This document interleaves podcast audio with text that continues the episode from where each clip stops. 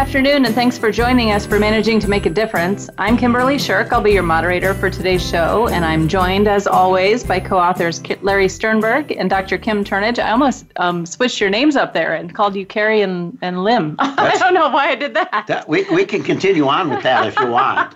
Just as we have to decide who's Lim and who's Carrie. Well, aside from that, they are our experts on management techniques, the research behind them, and why effectively implementing them can really make a difference. So today's topic I'm really excited for. It's based on chapter 13 in the book Managing to Make a Difference. It's called Abandon the Follow Shirley Method. It's a really great one, important to address. It goes back to kind of a consistent theme regarding how you onboard new associates but I'm guessing for our listeners it may need a little bit of explanation. So we'll get right to it. Larry, will you kick us off? What exactly do you mean by the Shirley method? Method. Well, it's the follow Shirley method, and and in so many businesses, when uh, a new employee starts, think about when a new employee shows up on the floor in whatever business they show up in their department, and in most cases, their associates don't even know that the new employee is coming. It's a it's a total surprise to them. They see this new person there and they say, I'm the new person. Nobody has alerted these employees that a new person is going to be joining today, and they don't even know the new person's name. And then they, they that's how little they they know about that about that new person.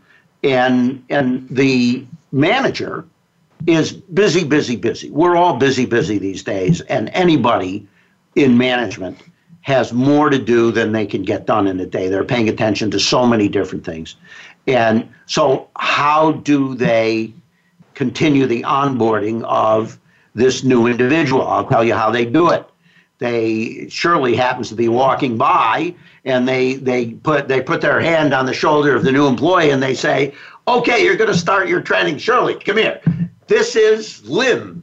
And in Lim, you're going to follow Shirley today. This is your training. Have a good day. And then the manager runs off to their morning meeting um, where they're going to get their behind chewed by their boss because something didn't go right, et cetera, et cetera.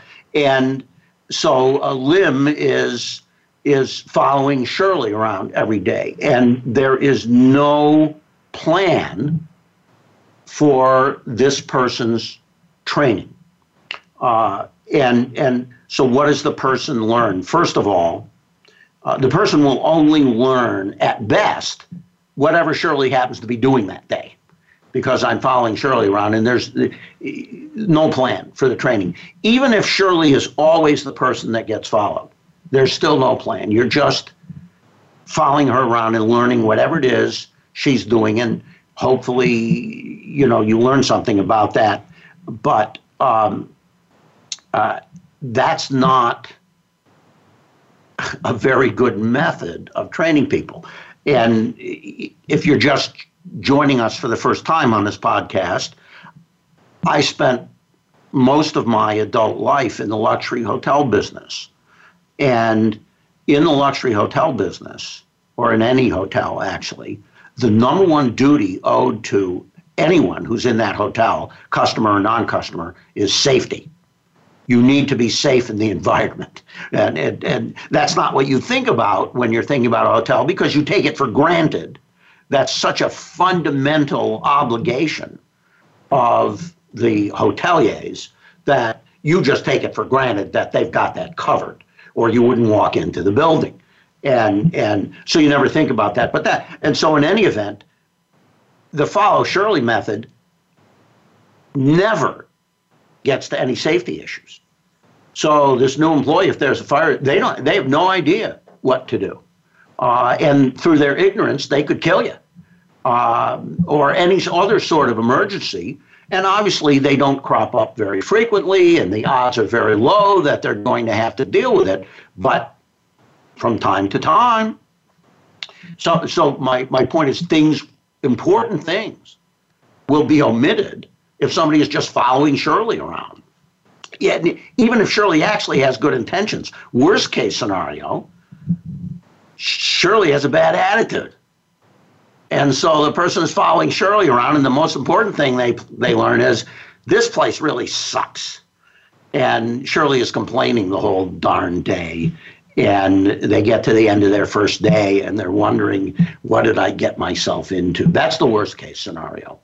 Uh, best case scenario, as I say, is is they randomly learn whatever Shirley is paying attention to uh, as as she goes through her shift. Uh, and I don't know if any of the listeners, I'm betting listeners have experienced this, have been through this, uh, where there's just no organized way to make sure people are learning the things that they're supposed to be learning. Kim, do you do you have any thoughts on this? One of the thoughts that comes to mind is oftentimes if, if this is the approach that a manager is taking, the first day it might be follow Shirley, and the next day it might be, oh, Shirley's not here today, so follow Jose today.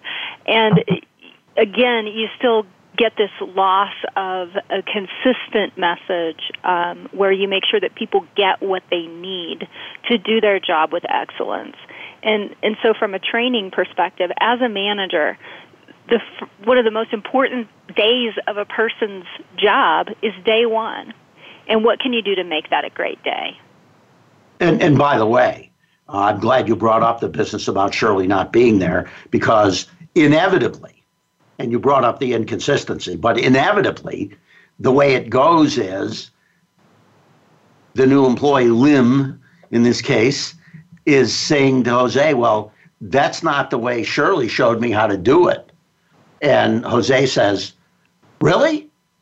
Shirley doesn't know how to do it right. This is the right way to do it. So now the inconsistency has resulted in a contradiction, and you're the no employee, and whatever that skill or task is, you don't know how to do it because the second person just told you that the first person was wrong.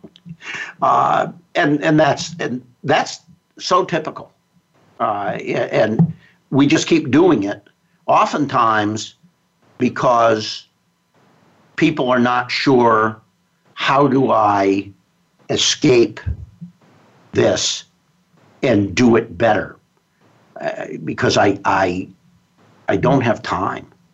Uh, you, know, in the ideal situation, the manager would say to himself or herself, uh, well, the only way I know that the training is done right is if I do it myself, but I just don't have time anymore. I used to have time, but I don't have time anymore. Um, so there, we we give people in the book a way to escape from this dilemma, and uh, the way to escape from the dilemma is it. This sounds oversimplistic, but here it comes. Make a list.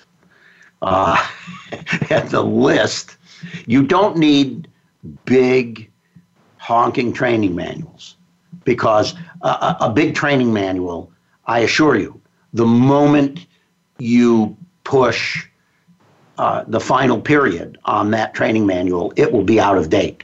You'll get a new piece of equipment. The corporate office will give you a different procedure uh, other than the one you just wrote up in that training manual. It took three pages for you to explain the procedure, and all of a sudden it just changed, et cetera, et cetera. So I I really don't recommend that uh, people try to create these big detailed training manuals. I recommend a list and what's on the list. The list is the answer to the question. What does a new employee with this job title, what does that new employee need to know and be able to do by a certain date? And in many businesses, for uh, rank and file hourly employees, many businesses have a probationary period. It may be 30 days, it may be 90 days, uh, or whatever, and that's often a convenient milestone that any manager can can use as a reference point and say by the time the probationary period is over what should this new employee know and be able to do and every your answer to that question that's the list. And you can go beyond the probationary period. You can take any period of time you want, six months, whatever. But my point is there's a period of time, and you say by the by the time this period of time is over, the new employee should know these things and be able to do these things. And, and uh, I can tell you, it's often very frustrating to make this list because there's a lot of hand waving. And I'll give you an example of hand waving. And again, this comes from my experience in the luxury hotel business, where you have uh, what we used to call doormen, and now we call them door persons, uh, but employees who Uh, are greeters at the at the front door of the hotel. And one of the things that they have to be able to do is give guests directions.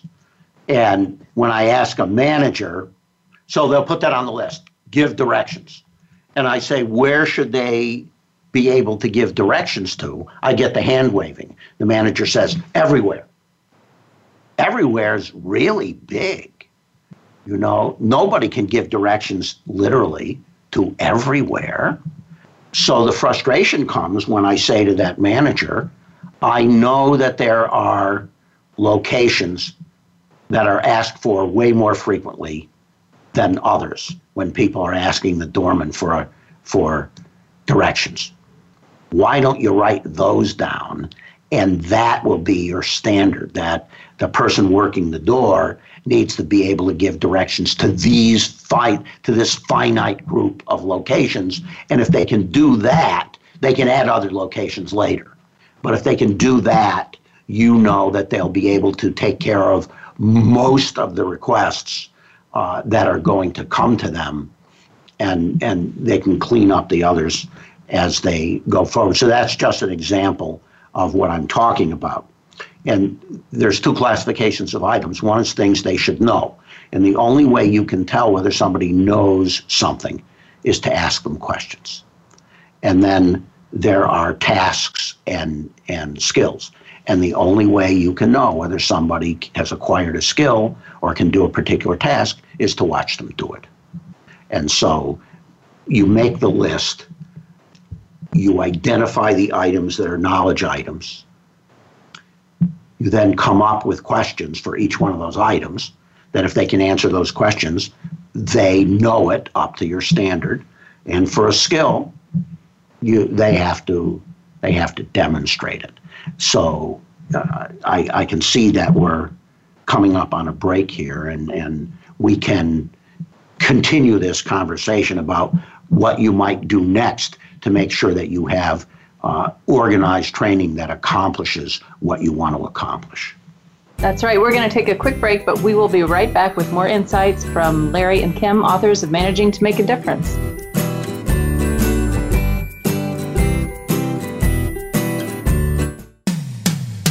When it comes to business, you'll find the experts here. Voice America Business Network.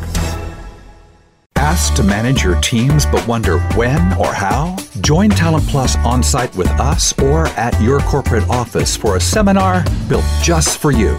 Leadership Toolbox focuses on individual engagement, talent and fit, team dynamics and growth, and creating a strength based culture. This interactive, seminar style format is just the set of tools you need for world class team performance starting now. Reserve your spot today at talentplus.com. When managers make a significant impact, their teams are engaged, motivated, and excited. They love what they do. When those people work for you, you get results. Results matter, and people drive results.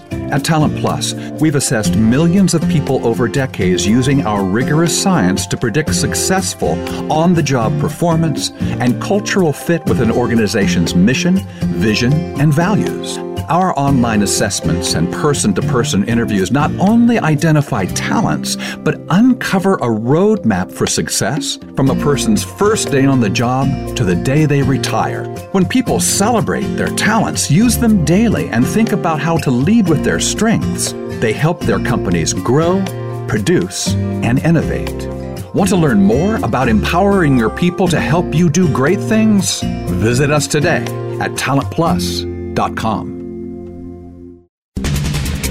Always talking business.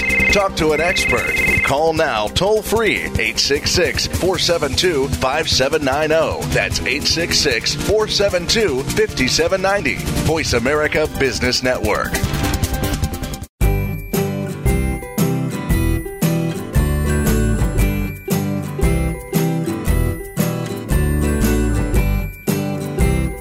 Welcome back to Managing to Make a Difference with Larry Sternberg and Dr. Kim Turnage.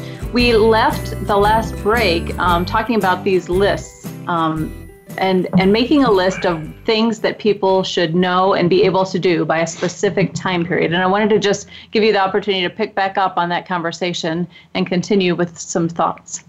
Yes. Uh, so you've got the list, you've identified what's what's knowledge, you've identified what's skill, and there are there are things that you need both the knowledge and the skill, and that's fine. And then for anything that's knowledge, you create a set of questions, and that's how you're going to know whether the person has learned it. There's a difference. Too many times, what an organization is, is trying to figure out is has training taken place? Well, that question is of little value the, the question that you really need to answer is has learning taken place? And and you have to do that by some form of testing. And you don't have to call it a test. You can call it a demonstration particularly if it's a skill or if it's a a, task of some sort that you can observe. Uh, you don't have to call it a test.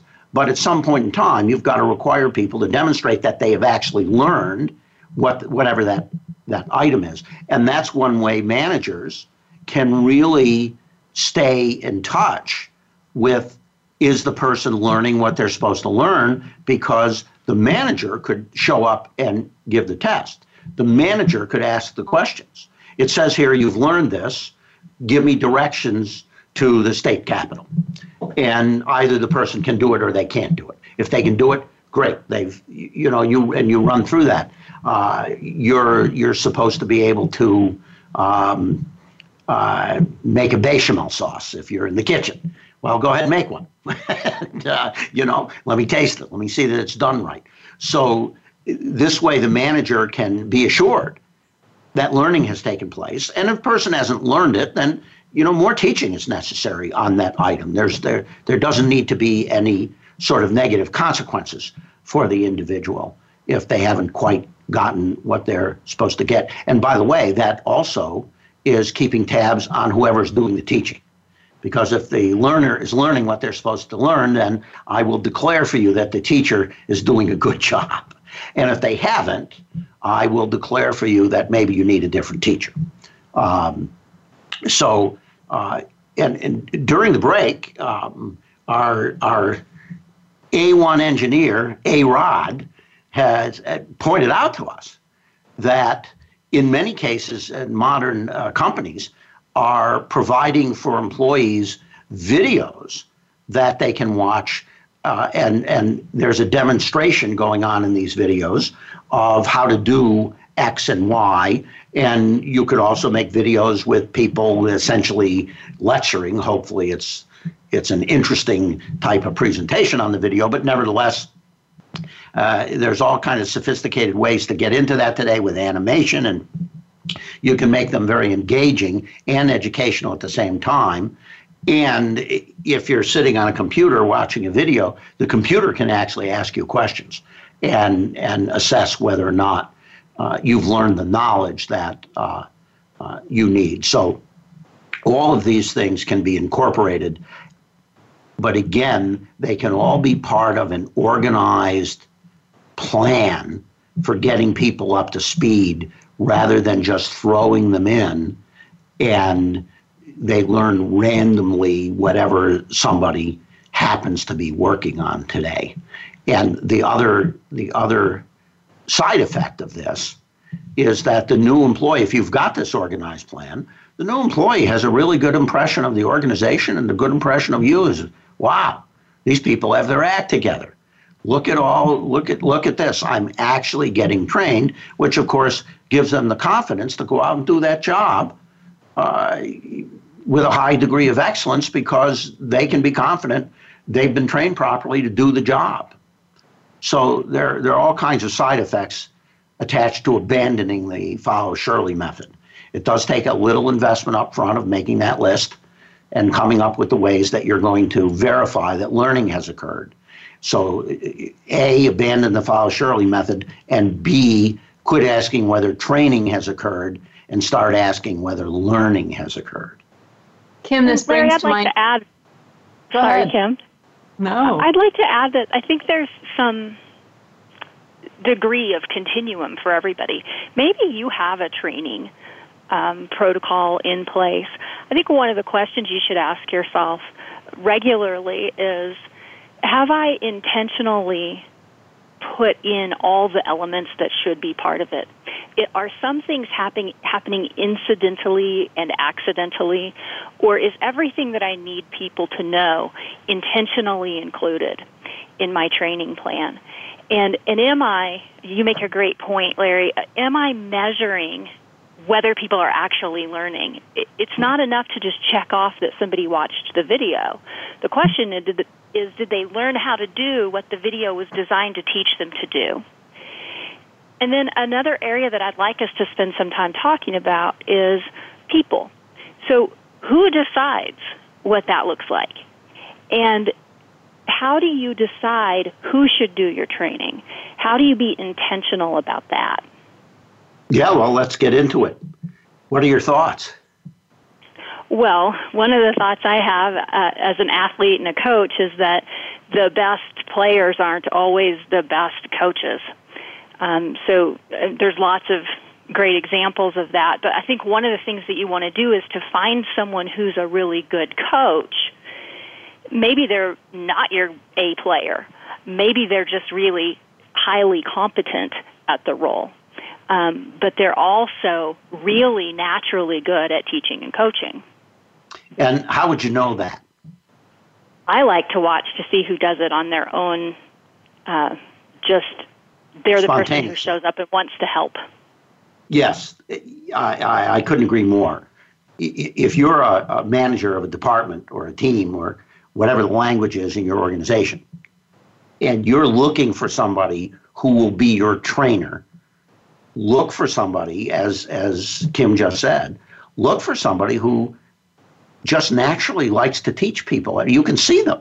I mean, if you're paying attention to what's going on in your department, you'll know who are the one or two people who what that they've just learned something. They just can't wait to teach it to somebody else. Hey, look, I just found out this program you could do X and Y. It's a terrific shortcut. Let me show you this. And uh, there are people who just get intrinsic satisfaction which is a fancy way of saying it feels good, uh, from from teaching other people.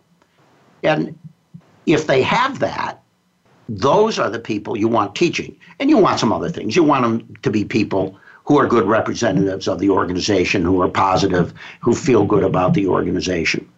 But the the the talent of teaching is different from the talent of doing. And there's been a phrase that's around that's been around for a long time that I hate. And the phrase is those who can't do teach. And that is an insult to talented and gifted teachers because the the endeavor of teaching is completely different from the endeavor of doing. And you know, I I happen to be a fan of professional golf. And I can assure you that even the very best golfers in the world have coaches. And these coaches, almost universally, were not themselves among the best golfers in the world. They're really good at helping golfers become better golfers, but they themselves were never among the best golfers in the world.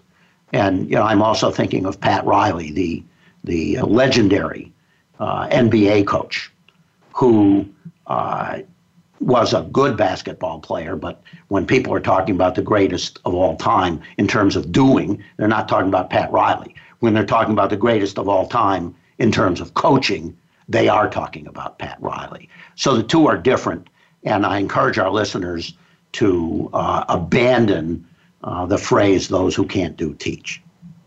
I'm curious to know have either of you had an experience you're personally with the the follow Shirley method where you've gone into an organization and they've said, "Here, go figure it out"?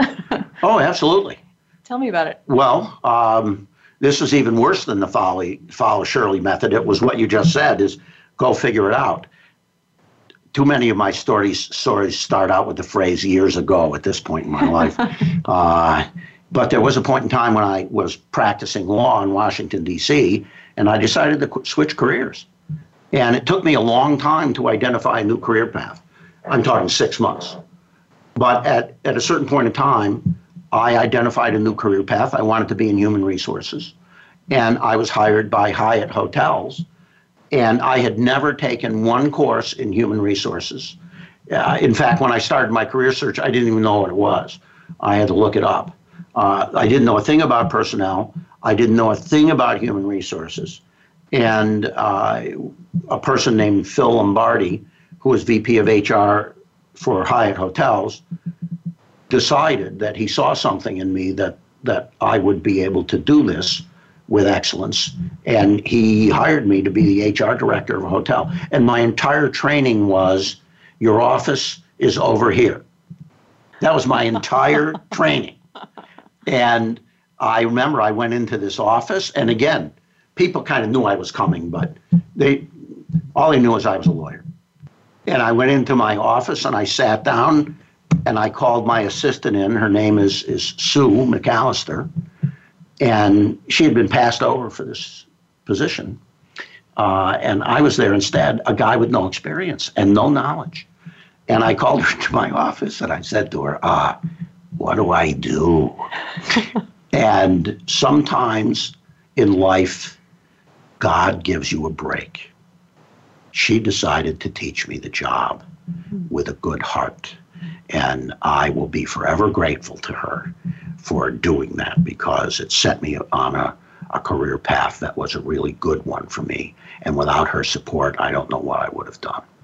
Thanks for sharing that story. A uh, reminder that this podcast is based on a recently released book, Managing to Make a Difference, and you can purchase your copies online at Amazon or barnesandnoble.com.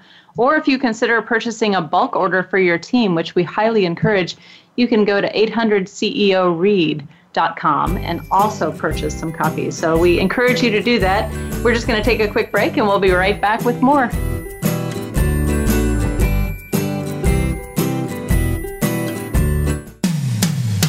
When it comes to business, you'll find the experts here. Voice America Business Network.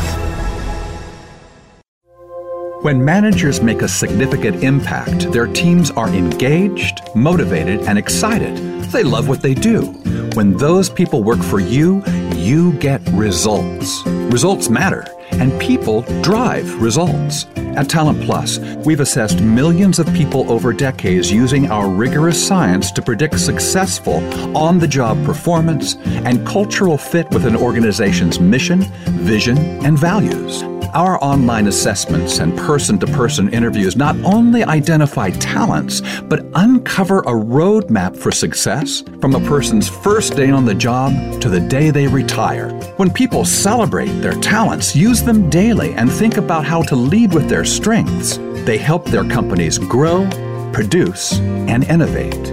Want to learn more about empowering your people to help you do great things? Visit us today at talentplus.com. Asked to manage your teams but wonder when or how? Join Talent Plus on site with us or at your corporate office for a seminar built just for you.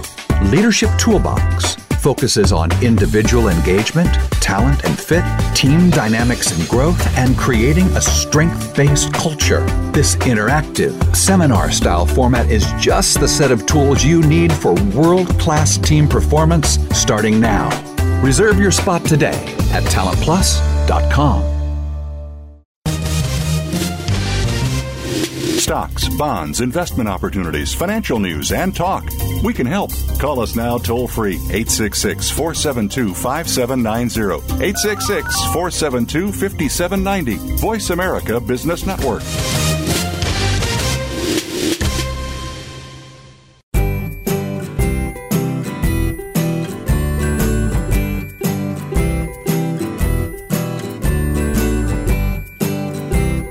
Welcome back to Managing to Make a Difference with Larry Sternberg and Dr. Kim Turnage. We've been having a great discussion this morning, and I want to continue it. Before we jump in, I do want to encourage you to visit our website, managetomakeadifference.com.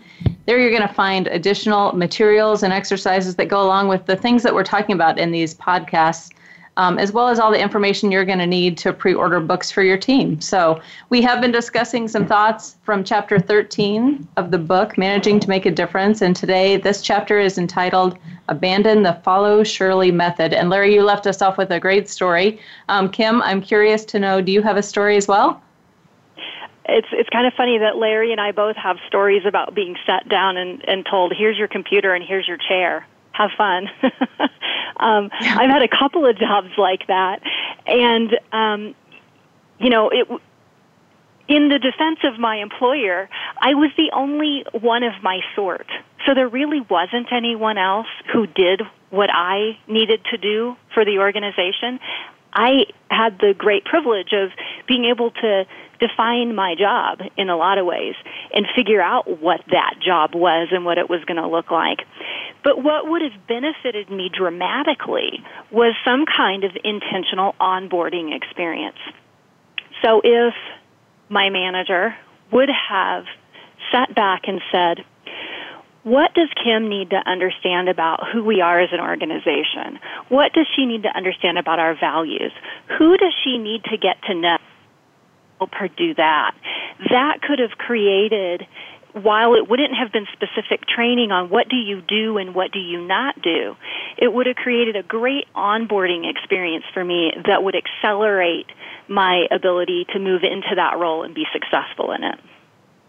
And I want to add that I was uh, I was part of the Ritz Carlton Hotel Company for a number of years, and having nothing to do with me, that company had a they, it was the gold standard of onboarding experiences. There were two days of teaching for new employees before they ever went into their departments, and the main things that were covered were the things that Kim was just talking about, not the uh, the life draining recital from human resources about all of the policies and procedures and uh, things for which you can be written up and disciplined up to and including termination and, and you know gag me with a spoon on that sort of stuff. But the training that ritz-carlton provided for new employees was exactly what you were talking about kim. Here are our values. Here are our commitments. Here are our fundamental generic expectations of people, such as go the extra mile. And, you know, employees, and after the first day of that orientation, we would say to the employees, you have now heard what our values are. You've now heard what our commitments are and we intend to enliven those. And you may have heard similar things from other organizations, but I assure you, in this organization, you're going to hear about these values every single day. And we expect to hold each other accountable to live them out. And this is similar to joining a new church. This is what we believe. This is how we want to be in the world. And it may not resonate with you you may not want to show up to work and live out these particular values every day. And that that is that is perfectly okay. We're not saying these are better. We're just saying this is who we are. And we believe you'll be a good fit here and we hope you want to join us. And at the end of the first day, we invited people to make the decision if they so felt like it not to join us. And as as many of the listeners know, I don't know if this is still going on, but there was a time when Zappos would cut new employees a very large check if after being exposed to the Zappos culture, they decided they didn't want to continue on as an employee. Zappos made the decision that it was better for everyone if they cut somebody uh, quite a large check. And I, I don't remember the exact amount, but it was in the thousands. And if you didn't want to be here, bless you and move on to something that you do want to be a part of. And here's a severance check. Uh, so those those aspects of onboarding are supremely important, and they're much more important than the list I was talking about, Kim. So I I I really appreciate your bringing that up. Well, and I think another important point for managers who are listening is you know, that whole onboarding idea might sound like a really big leadership thing, and it is. But we've talked on previous podcasts about the importance of managing up and cultivating a great relationship with your boss. And one of the ways you can do that is when you see that there's an opportunity like this that could make things better for every other person who ever joins your organization. For you to be able to bring that idea to your leader and to be able to say, here's something we could do that would make things better. Here's something we could focus on that would help people be more successful. That's an amazing way for you to manage up. Yeah, it really is. Uh, and and there, you know, I've talked about one phrase I, I really don't like here. Here's another phrase that always makes me chuckle, and that's uh, leading for change. I mean, what the heck is leadership about? Who, who wants to lead to maintain the status quo? I mean, that's not what leaders do. Leaders want to make things better. And so, for the managers out there, we were talking about how you spot employees who might be the, the, the go to people to train new employees. Uh, and one of the ways you might spot somebody who has leadership talent who might be your successor, because if you want to progress in your career, one of the best things you have to do is prepare somebody else to take over your department so that you can move on. And one of the ways to spot somebody who might be that person is to to identify people who are coming to you with ideas who have I who say, gee, here's something we could do that would make things better around here. And you, you're going to find that there are certain employees who do that with a much greater frequency than the rest of their associates. Uh, and that's not the, that's by far not the only thing you need to look at when you're thinking about who could be the future leader, but it certainly uh, should make you curious to find out whether that individual has other sorts of talents and characteristics that might fit with a leadership role in your department. When I think about managers um, going back and actually implementing an onboarding process, um, where, where does your brain go in terms of where do they start? Obviously, with the list of must haves, but in terms of crafting what that looks like within their department, where does that start? Where does it start? Yeah. What? Are they? Uh, does it start with their culture? Do they do they bring in uh, aspects of their culture? Are they a fun culture? So do they want to do a lot of interactive things? Do they want people sitting in a boardroom watching projections? Things like that. I, I go to the practical managers that are on the phone that are thinking, okay, we should do this. We should go back. And and so what is step one? And what are some things that they should consider when they build this program out? Well, when you think about it, we don't expect the manager to be the expert in creating learning experiences for people. I mean, we, we expect managers to be able to coach and teach and so forth, but they're not experts in adult learning, et cetera, et cetera. So let's think about the answer to your question in light of an organization that brought in an expert in curriculum development, uh, creating great learning experiences for people. One of the first things they do is they sit down with the department manager and say, okay, make a list of everything you want somebody to know and be able to do. So it's going to start there because the manager is the subject matter expert on that. And the greatest developer of curriculum in the world has to know what what the goal of the curriculum is, what needs to be learned. And that's always going to come from the manager. Mm-hmm. Uh, and the manager can get the employees involved. There's no reason the person has to sit in a, in a cave by themselves and, and do all the thinking. It might be more fun to get uh, the employees involved. And uh, if you let me get the employees involved, I can create that list probably in an hour. Um, just by brainstorming, we'd have a list, and maybe it isn't 100%, but I bet you it'd be way better than what exists today, which might be nothing. So you go from there, and then you you reach out to say people in training or HR who may know. Well, how do we make this fun? Are we going to play bingo? Are we going to do a scavenger hunt? Uh, and and you know we have to do this when people are coming into the operation. The operation is going right, so they're being trained on the job in a sense. So uh, and and in some places you can go into classrooms and do things, but uh, you start with that list and then you reach out to people who have expertise in creating these fun and engaging learning experiences for people. Um, in fact, that's how we did it here at Talent Plus. We, we, as part of our onboarding, we expected people to learn the history of Talent Plus, and I was one of the teachers. And it was a an old-fashioned teacher-centric bunch of lecturing, which just about killed the teachers. The students actually liked it better than the teachers did because they were hearing it all for the first time.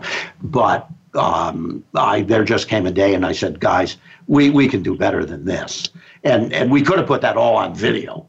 Uh, and I got uh, two or three of the very best teachers in this organization. We have a lot of really good teachers. And I got two or three of the very best teachers in the organization. And we just scrapped the program. We kept the learning goals we scrapped the program and created a completely new program that was very interactive.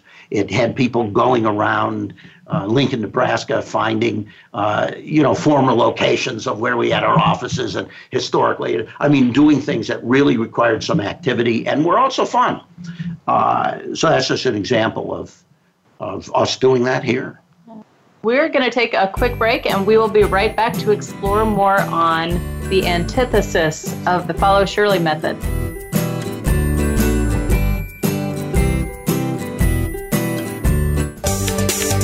From the boardroom to you, Voice America Business Network.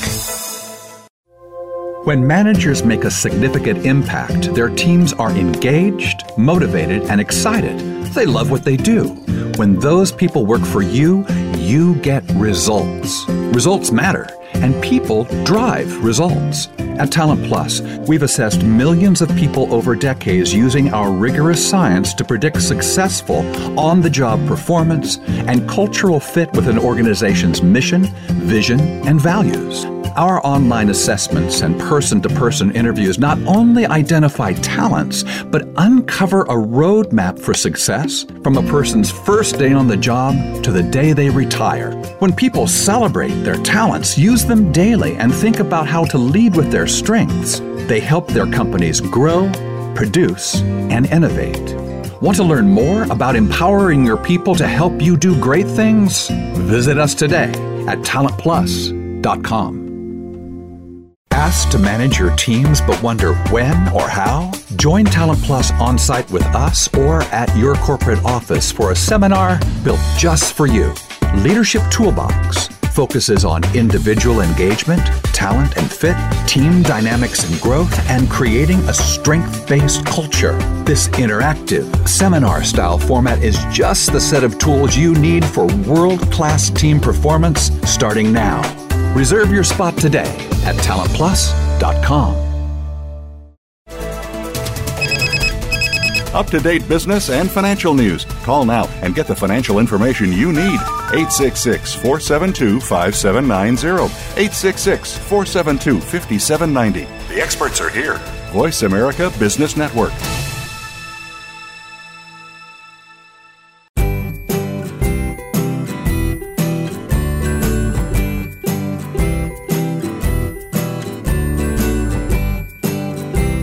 Welcome back to Managing to Make a Difference. Uh, we've been talking about abandoning the Follow Shirley method. And um, before we jump right into that, I do want to let you know that we are always interested in hearing from our listeners and the questions that are um, burning questions for you all. And we want to answer those in upcoming episodes of this podcast. So if you do have a question, uh, simply go to that email host button just above the podcast description and send those questions to us. We'll work those topics into upcoming podcasts. So, um, Kim, do you want to maybe take a stab at just what all have we talked about in terms of the Follow Shirley method and some methodologies to combat that method? That's a lot of methods. Kim. I, I think, yeah, I think that we're if we go if we were going to summarize, I think where we start is with the list And Larry's made a really great point that that's where it all begins. You have to understand what it is that people need to know. And so, whether we're talking about that larger um, cultural values, who we are, what we believe in, kind of why we're here, or whether we're talking about the very specific, what does someone need to learn so that they can perform the job adequately, all of that should be on the list. So we have the element of the list. We have the element of the trainer. Who is the best person to deliver this? Um, you know, we've talked about videos. Who's going to design those videos? But you can't do it all with videos, and at some point there's going to have to be somebody who's the hands-on coach. Who's the best person to do that in your organization? And we've talked about how that's the person who does it naturally. And how do we get them to do more of it? We've also talked about how it might not be your very best player. It might be someone who's a very good player, but a great coach. And then we've talked about what are we trying to assess? If we have that list and we have somebody executing on it, the question isn't did we deliver the training? The question is, did the person learn what they needed to learn? And we need to get at how we're going to assess that learning. So I think that brings us up to where we're at. Yeah, I think that's a, I think that's a great summary. I want to add, um, in terms of your your method, uh, in your approach to helping people learn things. Uh, earlier, Kim was talking about the importance of making sure a new employee understands the fundamental values of the organization, uh, which is, of course, part of the culture and the important elements of the culture that the manager wants to make sure are communicated to this person. I just want to point out that possibly the best way to help people learn those things values, beliefs, commitments, culture is storytelling. So collect stories. If you say one of our values is always going the extra mile, collect stories about people who went the extra mile and how that made a difference in the organization and the lives of a customer and the, the lives of an employee. Co- collect stories that illustrate those values because if I just say we expect you to go the extra mile, yeah, you may remember that, you may not remember that. Uh, but if I tell you a story about somebody who went the extra mile, and I've told this story in prior podcasts, the story about the the engineer in the hotel who uh, cleaned an old fashioned videotape. Uh, that uh, somebody had spilled coke on and made it unusable. And in, in, that was way before the internet. We couldn't get another video. And there was a keynote speaker, and this person painstakingly uh, cleaned this videotape using alcohol and cotton swabs and restored it so it could be used the next day. And of course, that story is can be told in a, in a much more engaging way. But the point is, everybody remembers the story. It, it's it's way better than just stating a, a principle like go the extra mile. It, it it's vivid and it gets people emotionally. And if you want people to change their behavior, you must engage them on an emotional level to demonstrate these these behaviors. So when you are teaching values, etc., there is nothing more important than uh, collecting stories. Um, when it comes to uh, you're a manager of a department, you want to make people learn. I, I want to tell the following story because you have to think about your own talents. What kind of a teacher are you? Are you a good teacher or not? You can be a terrific department head without being a good teacher. Uh, because, as we've talked about, you can I- identify other people to do the teaching. But I just want to tell this story. I was uh, running some management training uh, in the pre-opening of uh, a Ritz-Carlton hotel, and there there comes a day when the employees first report to work, and they're going to be trained here, and the hotel is going to open.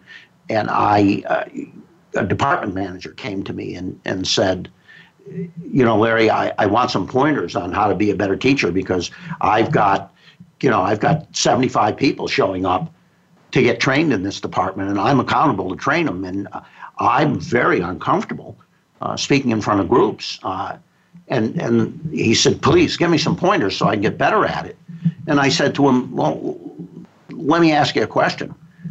Are you good at one-on-one coaching and training? He said, oh yeah, that's really what I like to do. That's where I'm at my best. I said, you got a couple of assistants here in this department. Uh, is either one of them pretty good at the large group stuff? He said, Yeah, one of my assistants is great at it. I said, Terrific. This is what you do. Everybody reports for the first day. You've got 75 people sent, uh, assembled. You get up there and you say, Hi, I'm Mr. Mr. Smith here, and I'm the department head, and welcome, and all that stuff. And, and then you say, I'm going to be spending a lot of time with each of you one on one because this training is very important and I'm looking forward to working with you. The large group stuff is going to be done by my assistant, uh, Joanne. And so, since this is large group stuff, I would like to introduce Joanne and let her take over from here. I said, That's the last speech you give to the, and I can tell you, he looked like the weight of the world had just been lifted from him because somehow or other he had gotten the impression that because he was the department head, he had to do all of that stuff. And once I was just able to show him a strategy that kept him in his sweet spot, which was one on one, but could still deliver superior quality large group training, he was just thrilled to death. So if you're out there and you're a manager, just know you don't have to deliver the, the training yourself if that's not what you like to do and what you're good at. Remember, you can always, if you create the tests, the way to verify learning has occurred, you can have your finger on the pulse of how this new employee's onboarding is going. We've covered a great deal about the impact of the solid onboarding from people. And I know just from my onboarding here at Talent Plus, how valued I felt and significant because I was getting a conceptual learning of the company and an understanding, and it made me want to support my team even more from the first day. So I know that when we do this right, we do it um, with excellence, then we get more engaged employees, which is exactly what you want to bring onto your team, right? You've selected this person for a reason, you've brought them into your organization. Take the time to make sure they feel significant so they can do significant things for you. So, Kim and Larry, thanks so much for your time today. Next week's podcast is helping people self actualize. So, it's going to be a really nice follow up. So, we hope that you'll tune in. And just a reminder if you have any questions about this podcast or any of our previous ones, or even questions pertaining to next week's, go ahead and put those in to that button. You simply click the email host button just above the podcast description, and we'll work those topics into those um, podcasts for you. Thanks again for joining us for Managing to Make a Difference. You can go to managetomakeadifference.com to purchase your copies of the book um, and join us next week. Until then, Larry and Kim, thanks so much. Thank you. Have a great day, everyone.